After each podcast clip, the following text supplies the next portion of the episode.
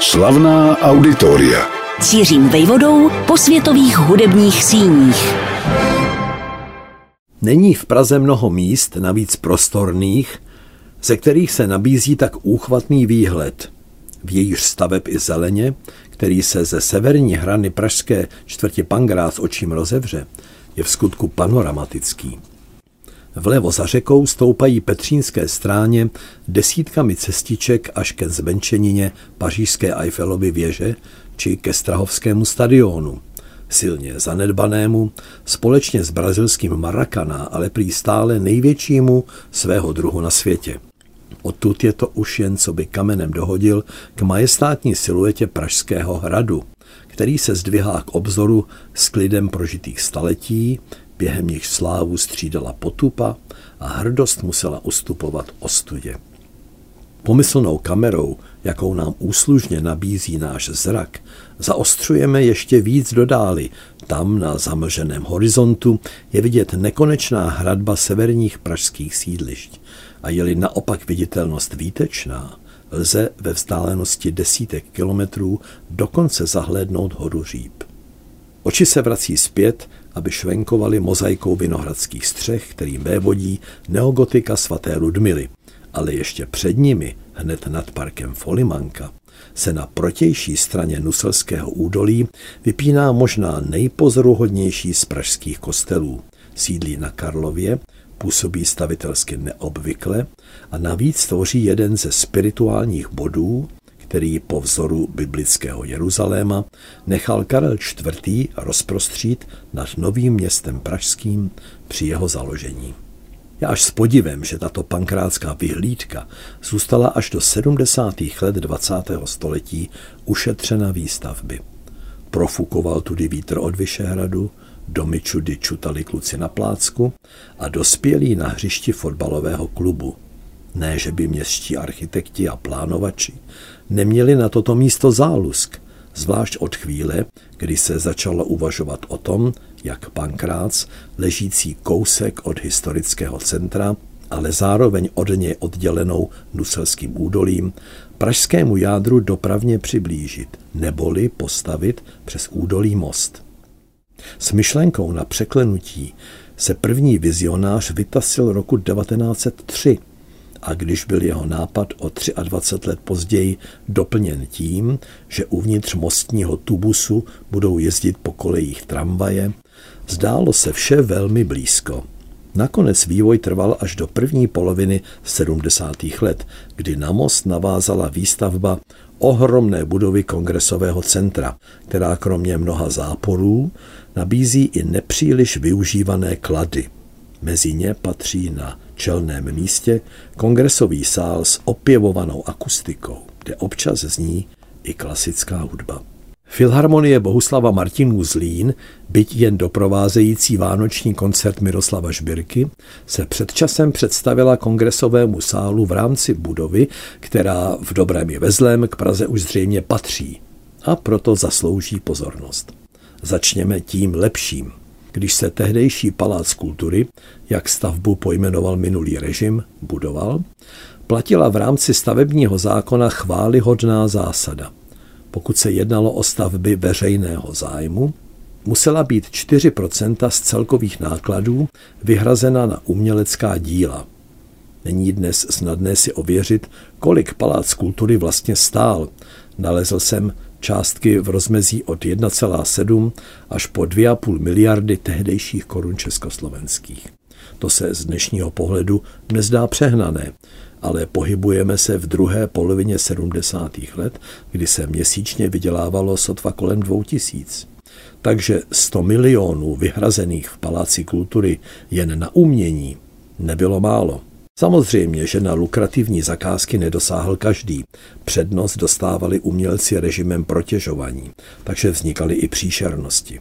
Jenže někteří se uměli prosadit svou kvalitou, kterou režim už od dob bruselského expa také občas potřeboval. A tak v dnešním kongresovém centru narazíme třeba na ohromný gobelín, utkaný v Jindřichově Hradci s jeho tradicí tapisérií na námět Praha hudební ho navrhl malíř Cyril Bouda a kromě mnoha dalších postav, dirigentem počínaje a hudebníky konče, zobrazuje tři velikány české hudby – Smetanu, Dvořáka a Janáčka. Neméně obrovská textilní opona v hlavním kongresovém sále zobrazuje symbol slunce a je dílem Aloise Fišárka. Důkazem odvěkých kvalit českého sklářství jsou moderní lustry či svítidla, ale též rozměrná skleněná plastika slavného tvůrčího páru Stanislav Libenský a Jaroslava Brichtová. Pozitivně se projevilo také to, že ústřední čtveřice architektů, kterým bylo dílo v polovině 70. let svěřeno, si brzy uvědomila, před jak mamutím úkolem stojí a ke spolupráci na cílených projektech přizvala ku podivu mladé kolegy. Například právě kongresový sál dostal do značné míry na starost Ivan Lejčar, který teprve před dvěma lety absolvoval fakultu architektury ČVUT. Ocitl se tváří v tvář neobvyklým rozměrům. Zaujme už samotná skutečnost, že do sálu se vchází ze tří různých podlaží, podle toho, zda máte vstupenku buď do přízemí nebo na balkon. Jmenovitě z patra prvního, druhého a čtvrtého této budovy. Ocitnete se v hledišti pro 2764 diváků, které se ale dá zmenšit tím, že se snížením stropu uzavře balkon což rozhodně nebyl případ z roku 2017, kdy tady slavilo úspěch provedení Bernsteinova a Sondheimova muzikálu West Side Story. V hlavním kongresovém sále je prý kromě hlediště všechno adaptabilní, přizpůsobitelné tomu, co se tu odehrává, zda koncert, divadelní či filmové představení, anebo kongresové rozuměj kdysi sjezdové jednání. Na jeviště se vejde symfonický orchestr v plném obsazení, protože měří 615 metrů čtverečních. Kongresový sál se chlubí akustikou, údajně patřící mezi 13 nejlepších na světě. Proč zrovna 13, nevím. Faktem ale je, že jsem zde vyslechl třeba koncert rozhlasových symfoniků pod taktovkou Jehudy Menuhina a Britnovi či Elgarovi skladby zněly i ve velkém prostoru velice dobře. Tím ale výčet kladů končí. Jakoby symbolem dávného papalášství byla sedadla v hledišti až tak pohodlná, že chceli účinkující z pódia navázat oční kontakt s publikem, není to vlastně možné. Diváci jsou v křeslech zapadlí, vše působí bez špetky vzájemnosti. A nelze si nevybavit atmosféru dávných sjezdů s jejich specifickým profilem účastníků. I po letech vytane třeba vzpomínka na to, jak ještě ve dnech po 17. listopadu 1989 tady mnozí požadovali zakročit proti pohybu dějin tvrdě. Pak není snadné se uvolnit, užívat si klasiku, jazz nebo muzikál.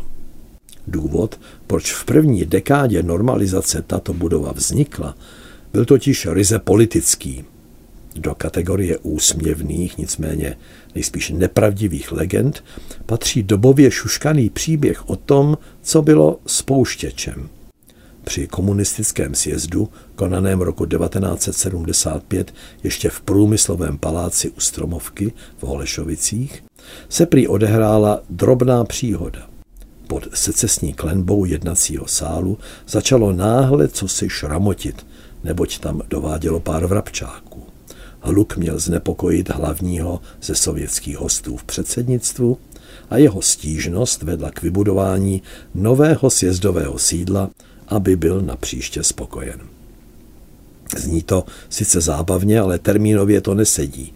Stavba nové pankrátské dominanty začala sice roku 1976 a ke slavnostnímu otevření došlo 2. dubna 1981 ale rozhodnutí i přípravy předcházely. Vyhlašovatelem byly napřímo osloveny čtyři instituce. Zvítězil vojenský projektový ústav a jeho tým na čele s hlavním architektem Jaroslavem Majerem.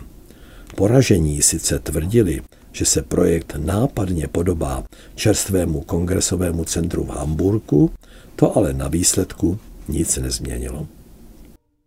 Desítky let existence této neofunkcionalistické stavby provází úvahy, jak dál a zda vůbec.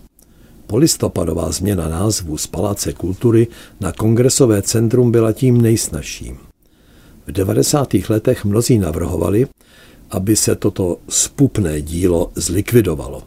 Pak ale přišla rehabilitace v podobě dvou globálně významných zasedání v této budově. Mezinárodního měnového fondu spolu se Světovou bankou v roku 2000 a NATO o dva roky později.